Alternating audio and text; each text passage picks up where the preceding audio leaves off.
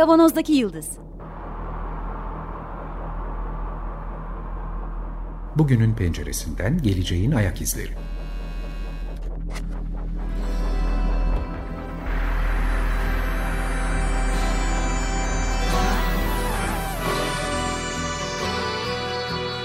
Hazırlayan ve sunanlar İsmail Başöz, Haluk Levent, Mustafa Yılmazer ve Fethiye Ergin. Zorlu Holding Sürdürülebilirlik Platformu Akıllı Hayat iki bin otuz, herkes için daha yaşanabilir bir dünya diler. Merhabalar, Açık Radyo'dayız. doksan beş nokta sıfır Kavanoz'daki Yıldız programında sizlerle beraberiz.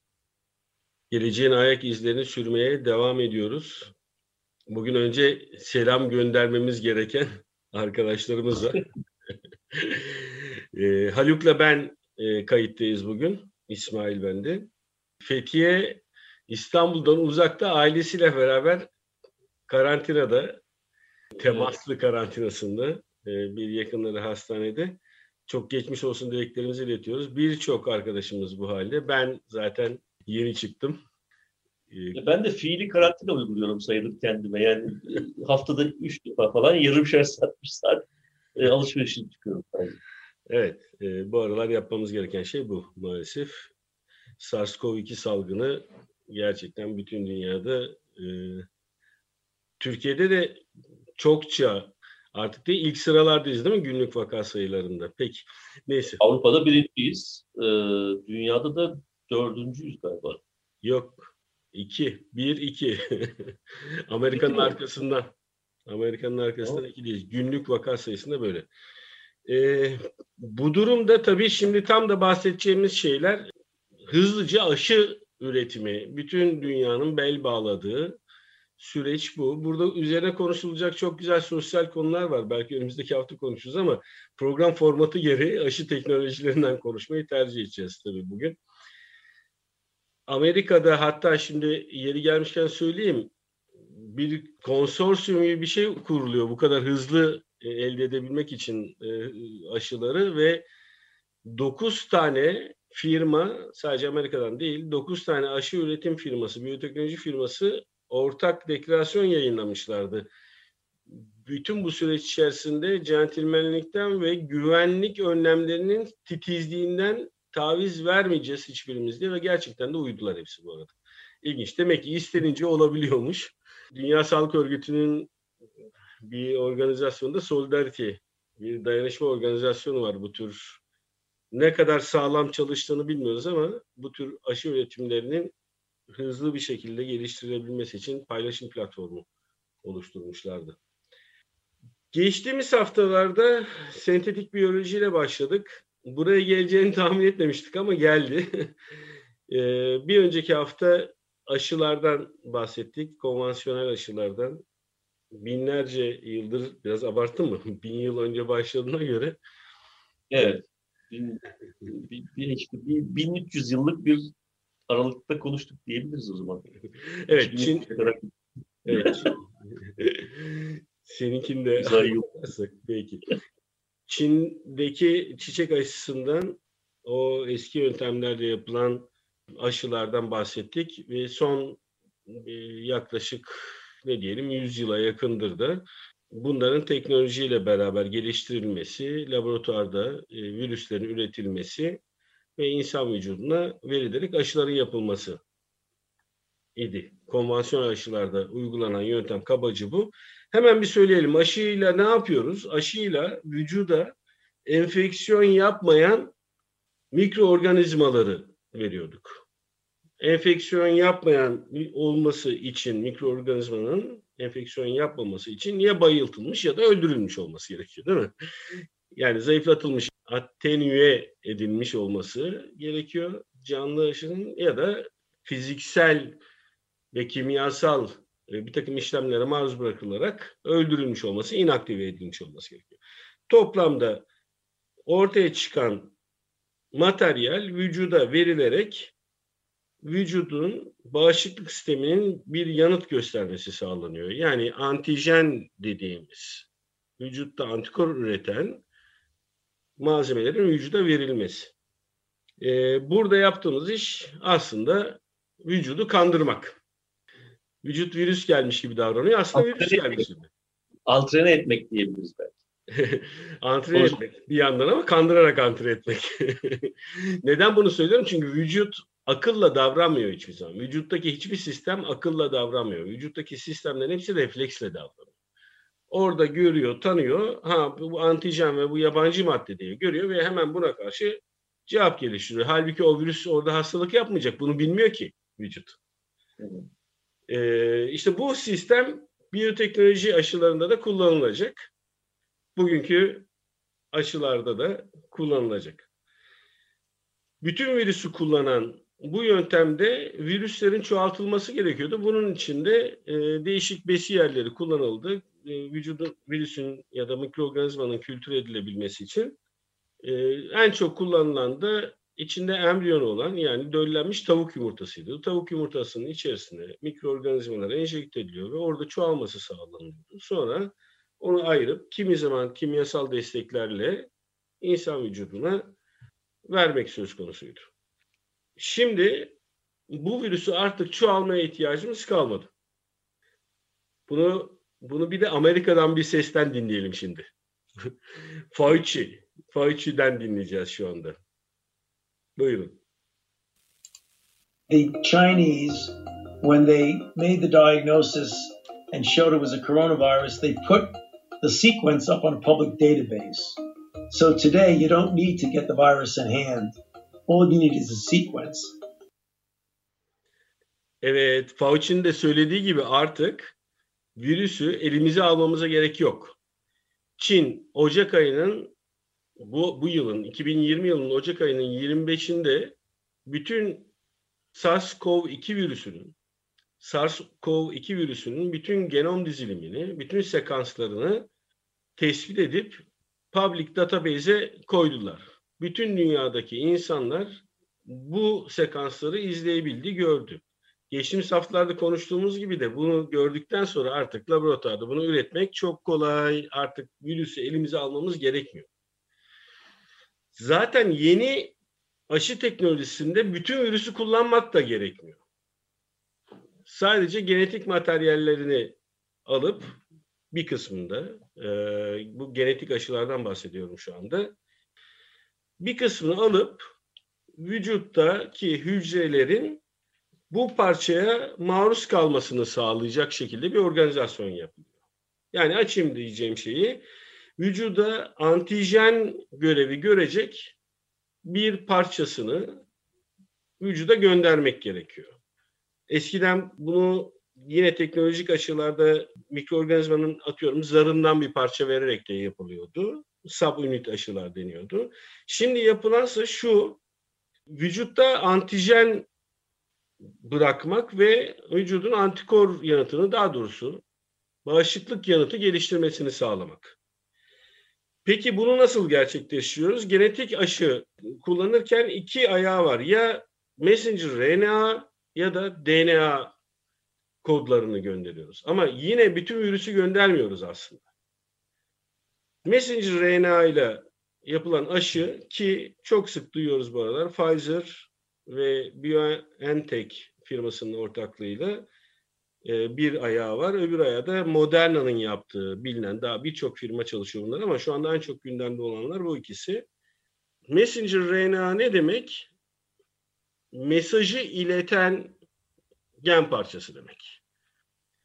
Ne mesajı iletiyor? Diyelim ki biz içeride bir antijen üreteceğiz ki SARS-CoV iki virüsü için antijenin daha önceki SARS ve MERS salgınlarında da tespit ettiğimiz gibi virüsün dışındaki o küçük diken çıkıntılar, spike proteinler ya da S proteinleri olduğunu biliyoruz. Bunu vücuda vermemiz gerekiyor ya da bunun vücutta oluşmasını sağlamamız gerekiyor. Şimdi dışarıdan verilebilir. Bazı aşılar bunu böyle yapıyor. Novavax mesela böyle yapıyor. Dışarıda spike proteinleri üretiyor. Güve hücrelerinin içerisinde ve sonra izole edip vücuda veriyorlar. Direkt spike protein verebiliyorlar. Ama bu mRNA aşılarında mesajcıya, R N A'ya yüklenen bir mesaj vücut hücrelerine gönderiliyor. sadece ve sadece spike protein yapma mesajı bu. Yani ne diyelim? Bu elçi elinde kurabiye tarifiyle içeri giriyor. Vücuda giriyor, hücrenin içerisine giriyor ama hücrenin çekirdeğine girmiyor. Yani D N A'sına bulaşmıyor. Neydi? Hücrenin zarı var, tam ortasında çekirdek var. Bu ikisinin arasında da daha sıvı bir partikül olan plazma var. Daha ufak tefek bazı organeller de var ama önemli değil burası. Sitoplazmaya giriyor. Elinde kurabiyenin tarifi var. Yani spike proteini. Onu ortama koyunca hemen vücuttaki, e, hücrenin içindeki işlem gerçekleşiyor ve gerekli materyalleri bir araya getiriyor.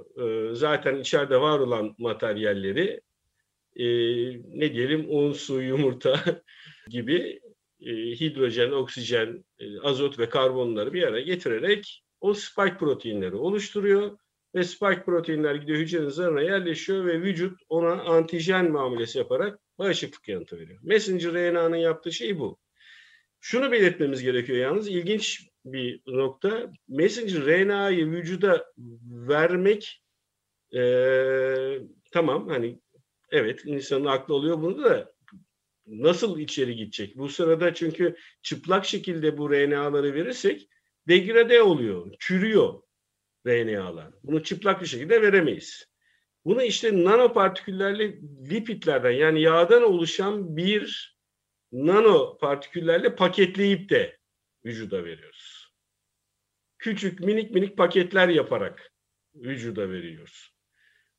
Vücuda girdikten sonra kas hücrelerine, ki büyük ihtimalle omuz kaslarına yapılacak, oraya girdiği zaman vücuttaki hücreler de, vücut hücreleri de yağ hücreleriyle, pardon, yağ molekülleriyle çevrili bir zardan mütevellit olduğu için ikisi birbiriyle etkileşime giriyor ve R N A'lar sitoplazmaya geçiyor ve içeride o kurabiyenin tarifini hayata geçiriyorlar.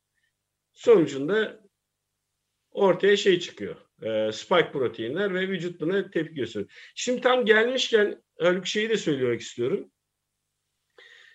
Bu messenger R N A aşısının eksi yetmiş derecede, e, neden eksi yetmiş derecede de yine aynı messenger R N A aşısı, Moderna'nın yaptığı aşı neden eksi yirmi derecede saklanıyor?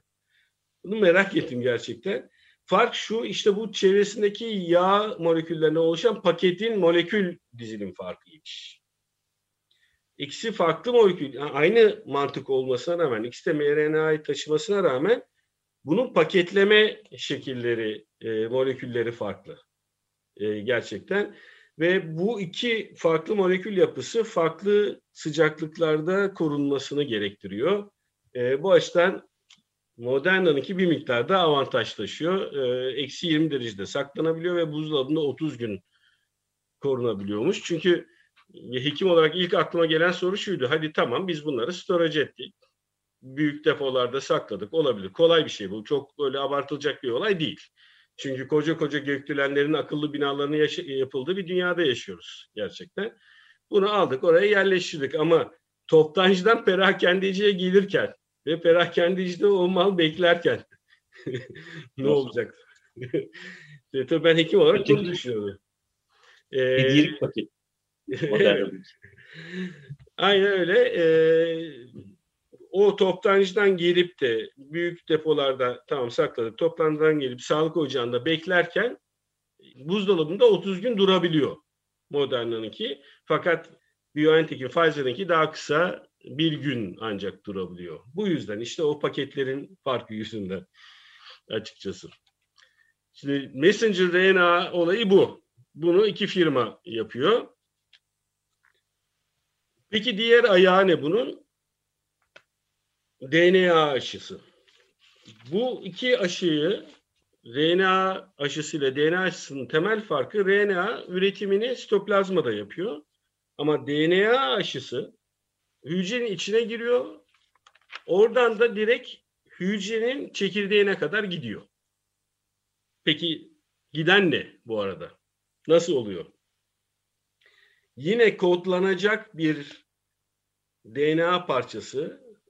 Messenger R N A'yı kodlayacak. Messenger R N A da yine aynı şekilde spike proteini, antijeni kodlayacak şekilde organize ediliyor. Bunların hiçbiri virüsten alınmıyor. İşte biraz önce Fauci'nin de dediği gibi artık elimizde sekanslar varken bütün virüsü yaratmaya da gerek yok. Sadece buna yol açan sekansı, yani spike proteininin yapılmasına yol açan sekansı sentez edip vücuda vermek. Burada izlenen yol şu: önce bir virüse veriliyor. Bu D N A aşısında. Bir virüsün içerisine bu D N A parçası yerleştiriliyor. Ne bu bir D N A parçası? Spike proteini yapacak olan D N A parçası. İşte viral vektör aşıları da bunlar. O virüs adenovirüs olarak seçilmiş. İsmi çok önemli değil ama insanların çok sık rastladığı bir virüs bu. Soğuk algınlığı ya da semptomsuz bizi e, hasta eden, etmeyen e, virüsler bunlar. AstraZeneca ve Oxford işbirliğinde yapılan, ayağında şempanze adenovirüsü kullanılıyor. Bunun seçimini de hemen kısaca söyleyeyim. İnsan vücudu hiç bununla tanışmadığı için bağışıklık yanıt verme ihtimali daha yüksek. Maymundaki adenovirüsü kullanınca. Bu adenovirüsün içerisine D N A parçası yerleştiriliyor. Bu virüs insan bedenine verildiği zaman yine aynı şekilde hastalık yapmıyor. Fakat insan hücresinin içerisine gidip çekirdekte D N A'nın spike protein yapacak R N A salmasını ve sitoplazmaya göndermesini. İkisi de sitoplazmada çalışıyor. İkisinde de vücutta kandırma gerçekleştiriliyor. Hiçbir şekilde hastalık yapmayacakken bunlar, bizim bedenimiz yabancı madde olarak algıladığı antijenleri, yani spike protein, biraz önce söylediğim kurabiyeleri yaptıktan sonra vücut hemen buna karşı bağışıklık yanıtı veriyor. Aynı yöntemi Johnson and Johnson firması kullanıyor ama o insan adenovirüsünden yapıyor. Sonuçlarını göreceğiz. Bunlar da üçüncü faz denemelerindeler de biraz önceki mRNA aşıları kadar hızlı gitmiş değiller. Bir yöntem daha var. Şu ana kadar F D A onayı olan tek yöntem bu aslında.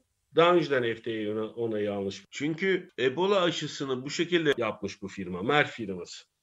Burada biraz farklı olay. Yine bir virüs kullanılıyor.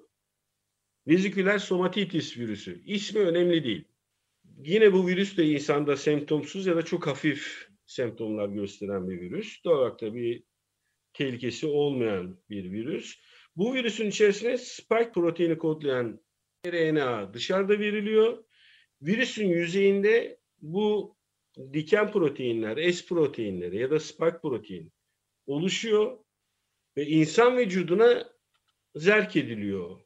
Bu virüs de insan vücuduna girdikten sonra insan hücrelerinin çekirdeğine girmeden zaten üstüne olan S proteinlerini ortalığa salarak aşı işlemini rahatlıkla, pardon, bağışıklık yanıtını rahatlıkla gerçekleştirebiliyorlar.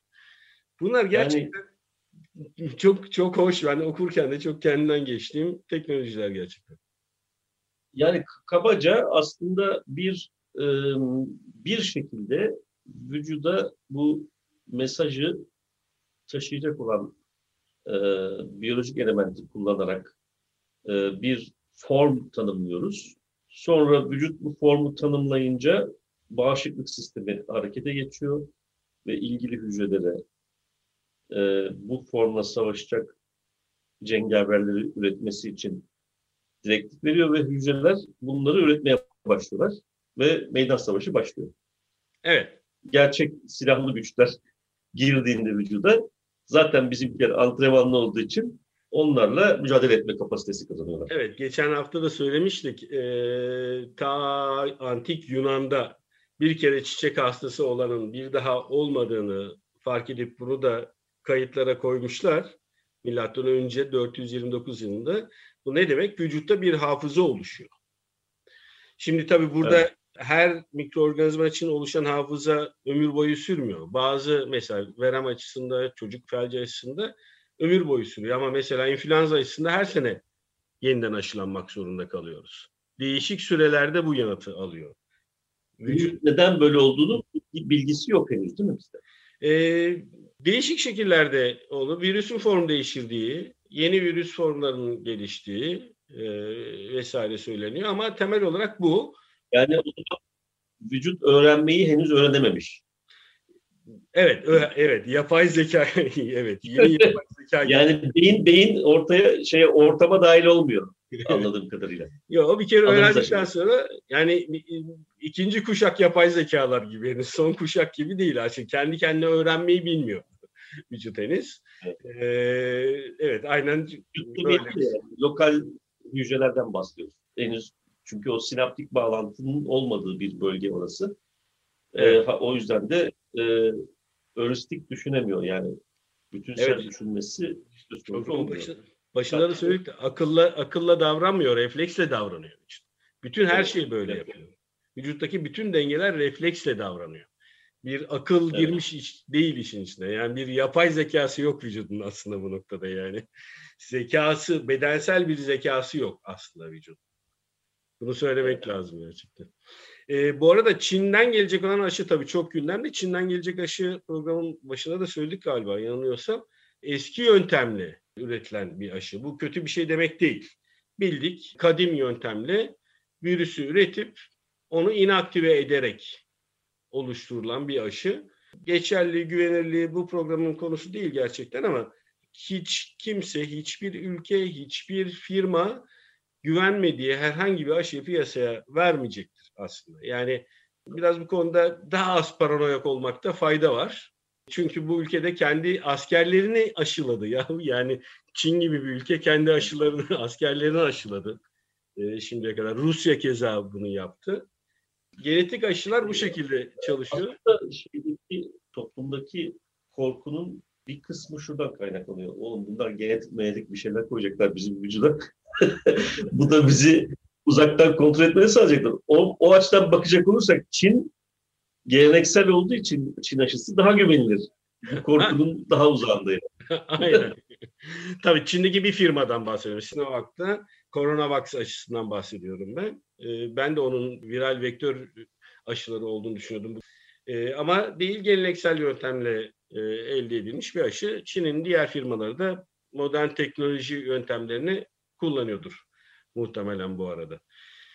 Bir de işte Novavax aşısı var. Çok kısa onu da söyleyeyim. O da çok enteresan. Spike proteini üretecek olan D N A bir virüs içerisine ekleniyor.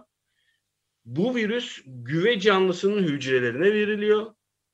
Güvenin içerisinde bu virüs, e, virüsün içindeki D N A serbest kalıp spike proteini üretiyor.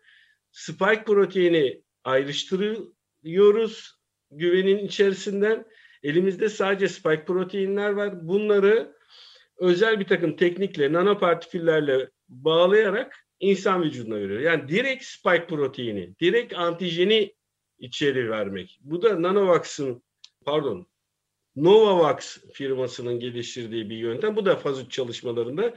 Burada ne bir genetik e, müdahale, genetik bir giriş var ortada, ne bir e, virüs, adenovirüs ya da diğer virüsün vücuda girişi var. Bu da çok enteresan bir teknoloji olarak karşımızda duruyor. Direkt antijeni virüsten ayırarak antijeni gönderiyoruz. En büyük aldatmacı da burada gerçekleşecek tabii sonuçta insan vücudu için. Evet, evet programımızın sonuna geldik. Ee, sentetik biyoloji çalışmalarından buraya e, artık hiçbir şekilde virüsü elimize almadan, programın içinde Fauci'nin de belirttiği gibi virüsü elimize almadan sadece sekanslarını, genetik sekanslarını öğrenip ve buradan işimize yarayacak parçanın sekansını alarak laboratuvarda o parçayı sentezleyip bunu aşı haline getirmekten artık bahsediyoruz. Yeni teknolojilerimiz artık böyle. Bizi daha çok heyecanlandıran kısmı, programımızı da heyecanlandıran kısmı burasıydı. Biraz bunlardan bahsettik. Umarım anlaşılabilir olmuştur. Yine tekrar bu programın size ulaştırılmasını sağlayan bütün Açık Radyo çalışan arkadaşlarımıza canı gönülden teşekkür ediyoruz. Program destekçimize çok teşekkürlerimizi iletiyoruz. Şu anda bir de Açık Radyo, yani aslında biz de dahiliz tabii ki, kazandığımız yeni ödülden ötürü kutluyoruz. Evet. Prince Claus Ödülü Evet. Ben seyret e, tören videosu çok duygulandım. Gerçekten çok hoş bir video. Herkese tavsiye ediyorum seyretmesini. Açık Radyo'nun web sayfasından link var. Peki. Ee, önümüzdeki hafta görüşmek üzere. Herkese sağlıklı bir hafta diliyoruz. Karantinada olan ya da temas olup evinde durmak zorunda olan bütün arkadaşlarımıza da sabır diliyoruz, sağlık diliyoruz. Hoşçakalın. Hoşçakalın.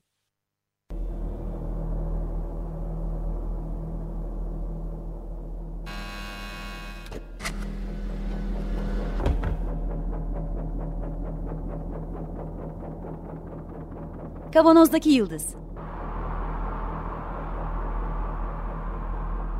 Bugünün penceresinden geleceğin ayak izleri. Hazırlayan ve sunanlar İsmail Başöz, Haluk Levent, Mustafa Yılmazer ve Fethiye Ergin. Zorlu Holding Sürdürülebilirlik Platformu Akıllı Hayat iki bin otuz sundu.